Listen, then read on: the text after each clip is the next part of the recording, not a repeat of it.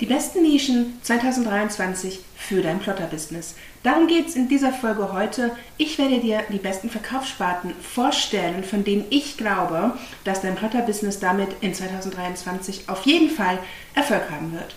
Let's go! Ja, wie du vielleicht ja weißt, hatte ich ein relativ erfolgreiches Plotter-Business bis 2021 und Ende 2021 das Plotter-Business aufgegeben, abgegeben, weil ich ja 2022 ausgewandert bin. Und zwar nach England und da konnte ich das Business nicht mitnehmen. Ähm, es war ein bisschen schwierig mit Brexit, den ganzen Vorgaben da. Und außerdem war meine Zielgruppe auf dem deutschen Markt und deswegen habe ich mich dazu entschlossen, mein Plotter-Business Moonlight Crafts aufzugeben quasi. Das war keine leichte Entscheidung. Ähm, ich hatte das ja einige Jahre gemacht. Ich war mit den Top 50 Shops in Etsy Deutschland, ähm, Top 1 Shop bei den Hochzeitsshop auf Etsy, hatte sieben Mitarbeiter, hatte eine Produktionshalle. Das war keine leichte Entscheidung. Aber das Leben spielt halt manchmal rein und ähm, ja, da muss man solche Entscheidungen treffen. Ich bereue es nicht. Aber ich vermisse es. Ich vermisse das Plotten. Ich habe ja jetzt mit ein Handmade-Business hier, ein Coaching-Business, kreiere viel Content. Das macht mir unheimlich viel Spaß, aber es hat alles digital am Computer. Und so, die Handarbeit mit dem Plotten fehlt mir so ein bisschen. Und deswegen hatte ich 2022 immer mal wieder das Bedürfnis, nochmal ein Plotter-Business zu starten. Jetzt ist es Ende 2022 und offensichtlich habe ich ja kein Plotter-Business. Einfach aus dem Grund, weil ich halt hier sehr, sehr beschäftigt bin mit dem Handmade-Business. Das läuft ja auch sehr gut. Außerdem habe ich Kinder und ähm, so ein Business nochmal von Null äh, zu starten und aufzuziehen, benötigt halt auch ähm, Zeit und Aufwand. Und so habe ich gesagt, naja, vielleicht erstmal noch nicht. Aber was ich getan habe, ist, ich habe ein bisschen analysiert und ein bisschen Marktrecherche gemacht und so ein bisschen nach den Strategien, die ich ja hier auch vermittle, versucht mal ähm, ja, so einen Businessplan mir zu erstellen für ein mögliches Plotter-Business. Und bin ähm, ja an verschiedenen äh, Nischen gelandet, die ich dir jetzt empfehlen würde, wenn du mit deinem Plotter-Business starten möchtest 2023 oder wenn du ein Plotter-Business hast, was vielleicht nicht so gut läuft, wo du dir überlegst, was kann ich sonst noch so machen diese Nischen sehe ich voraus, dass die ganz, ganz viel Potenzial haben und dass man da 2023 einiges in Umsatz machen kann. Und damit fangen wir jetzt mal an. Nische Nummer 1. Wenn ich ein Plotter-Business jetzt starten würde, dann würde ich Acrylschilder machen. Acrylschilder kennst du ja vielleicht, das sind ja die Acrylplatten zurechtgeschnitten in verschiedene Formen. Es geht über Lesezeichen, über Tortenstecker, ähm, es gibt Schilder für die Hochzeit, große Schilder auch, relativ groß. Dann gibt es Namensschilder, kleinere, ne, in kleinem Format für auf den Tisch, für Hochzeiten, für Taufen. Es gibt alle möglichen Sachen, die man mit Acryl machen kann. Und dazu braucht man im Plotter-Business Vinyl, also Aufkleberfolie, die relativ günstig ist. Und man kann relativ günstig diese Schilder herstellen. Und es gibt einen riesigen Markt dafür, ganz, ganz viele Anlässe, ganz, ganz viele Zielgruppen. Und ähm, ja, wer gerne auch mit Aufklebern arbeitet und das verarbeitet, der hat auf diesem Markt Acrylschilder 2023 Chancen.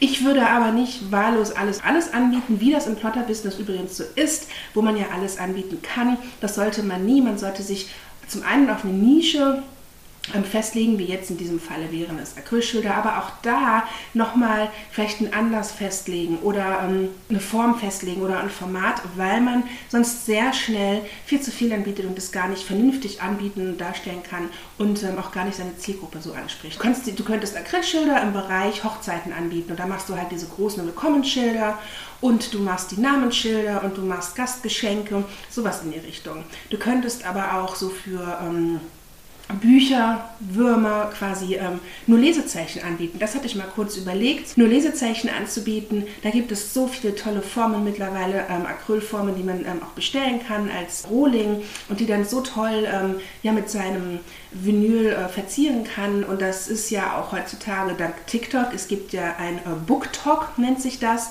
Das hat TikTok einberufen, wo die ganzen Bücherwürmer quasi sich präsentieren und die Bücher präsentieren. Und ich denke, so in dem Bereich kann man 2023 einiges machen, wenn man mit TikTok affin ist. Das wäre so eine Idee.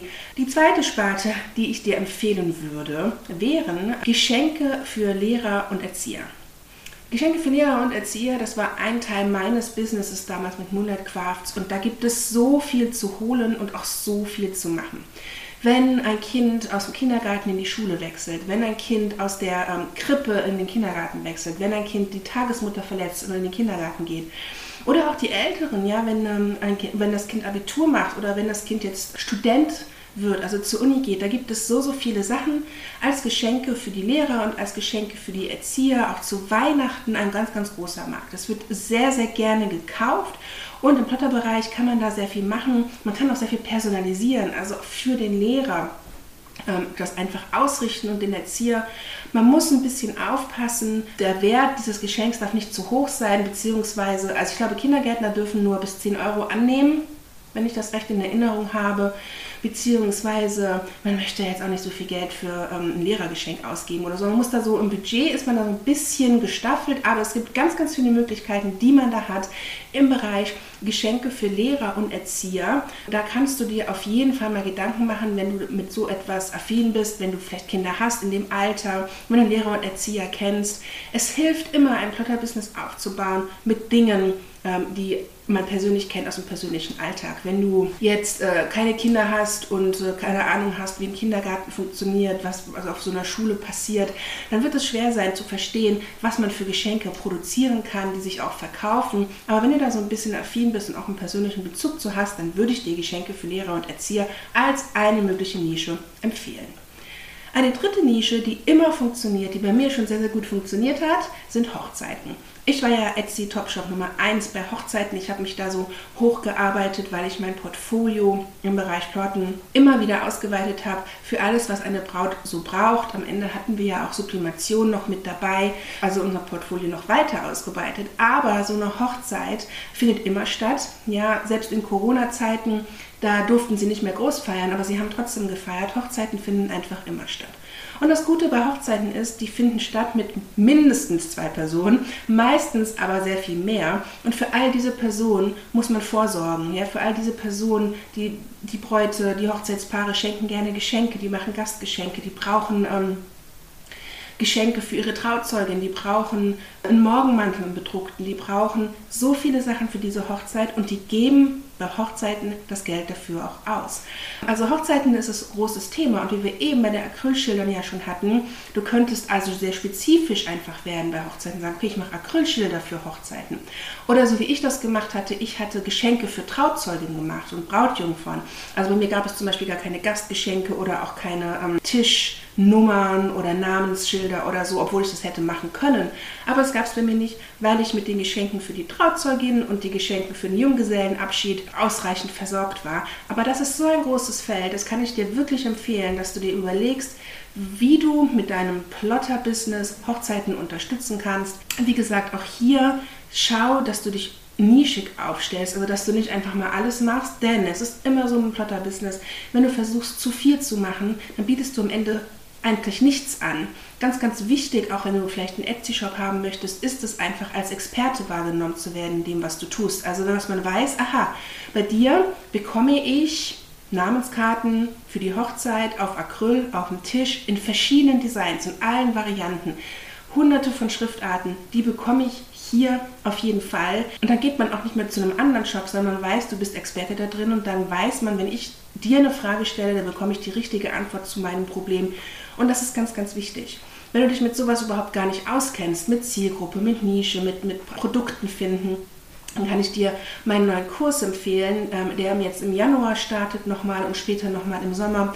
Create Your Brand. Denn eine Positionierung, das ist die Zusammenfassung von, von diesen ganzen Punkten, ist einfach das Wichtigste in einem Business und vor allen Dingen in einem Plotter-Business, wo die Gefahr besteht, einfach viel zu viel zu machen und sich auch zu verlaufen, gedanklich, ach, das kann ich noch machen und das kann ich noch machen.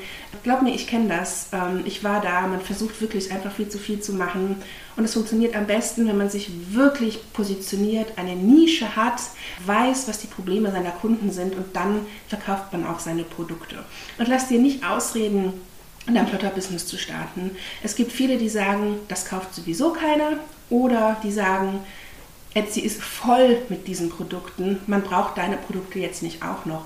Das ist nicht richtig. Man wird immer Produkte gebrauchen. Nur weil es schon Shops gibt, heißt es nicht, dass du nicht auch noch eine Chance hast. Und wer weiß, vielleicht machen 50% dieser Shops in den nächsten zwei Monaten zu, aus Gründen, genauso wie ich meinen Shop zugemacht habe, obwohl er einer der erfolgreichsten Shops in Deutschland war. Es gibt immer Gründe, warum ja, jemand nicht weitermacht oder es gibt genauso viele gute Gründe, warum ein Kunde bei dir kauft und nicht beim Mitbewerber.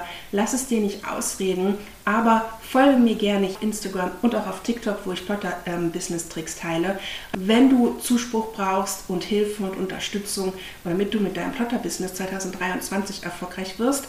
Ja, wenn du Fragen dazu hast, dann stell sie mir gerne hier unter dieser Folge bei Instagram oder wo auch immer du mich findest online. Ähm, und dann freue ich mich auf die nächste Folge. Bis dahin.